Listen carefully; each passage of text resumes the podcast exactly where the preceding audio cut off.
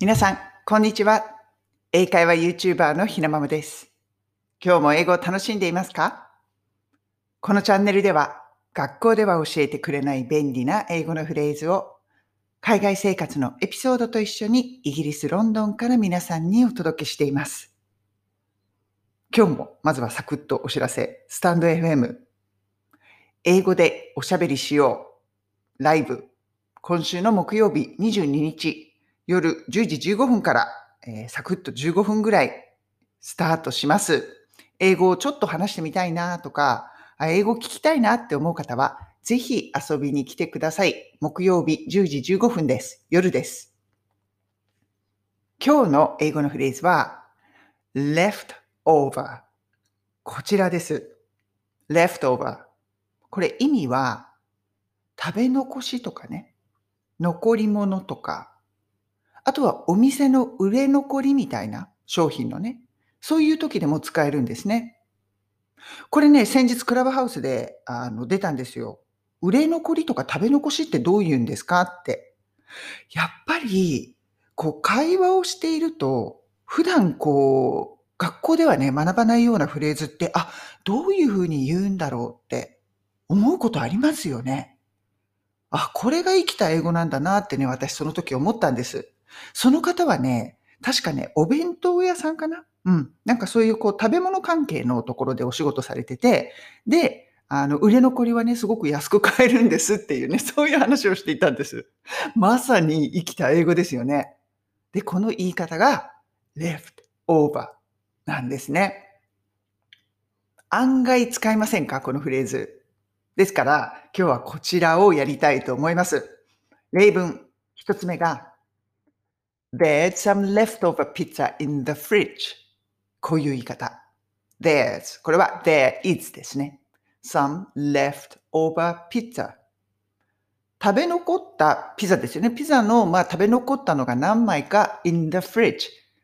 冷蔵庫入ってるよっていうことです。まあ、ピザってありがちですよね。大きいから 食べ残しちゃうこと。こういう言い方をすることができます。二つ目の例文。これが We try to sell off any leftover cakes before we close. この言い方。We try to sell off っていうのは全部売る。any leftover cakes だから売れ残ったケーキは全部売りたいんです。売ろうとしてるんです。before we close 閉店する前に。ということは、まあ、ちょっと安くしたりとかね、なんかしてまあ、全部売るということをしているんです。もったいないから。これはだからお店の売れ残り、売れ残りの商品という意味で使う sell off です。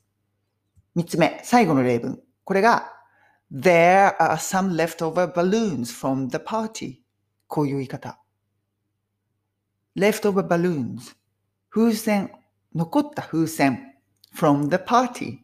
まあ、お誕生日パーティーかなんかでね、たくさん風船残ったんですよっていうこと。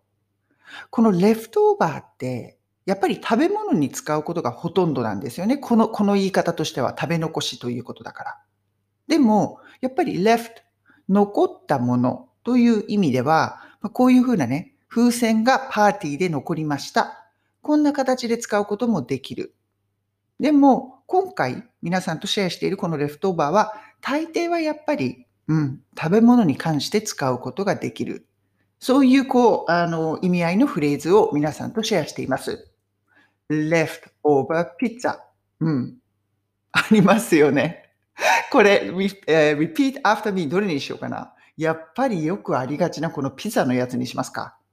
これで、じゃあ3回 repeat after me します。1回目はゆっくり。OK?repeat after me. There's some leftover pizza in the fridge. There's some leftover pizza in the fridge. There's some leftover pizza in the fridge.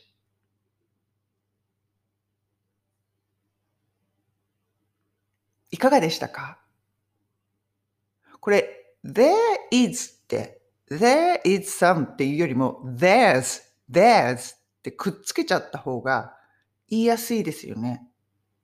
これやっぱりリンキングっていうやつなのかな？言いながら思っていました。there's, there's くっつけちゃう。これもちょっと練習してみてください。これね、レフトオーバーで私思ったんですけど、アメリカで食べ残しを持って帰るときに、ドギーバッグって言うじゃないですか。ドギーバッグ。Can I get a doggy bag? みたいな感じで、please? っていう感じで。ね、あの、箱に入れて持って帰っていいですか？これね、私思ったんです。アメリカでは必ずしてたんだけど、イギリスではほとんど聞かない言葉なんですよね。うん。ドギーバッグ。もちろん言ったら通じますけど、ほとんど言う人いない。まず持って帰るっていうことがあまりない。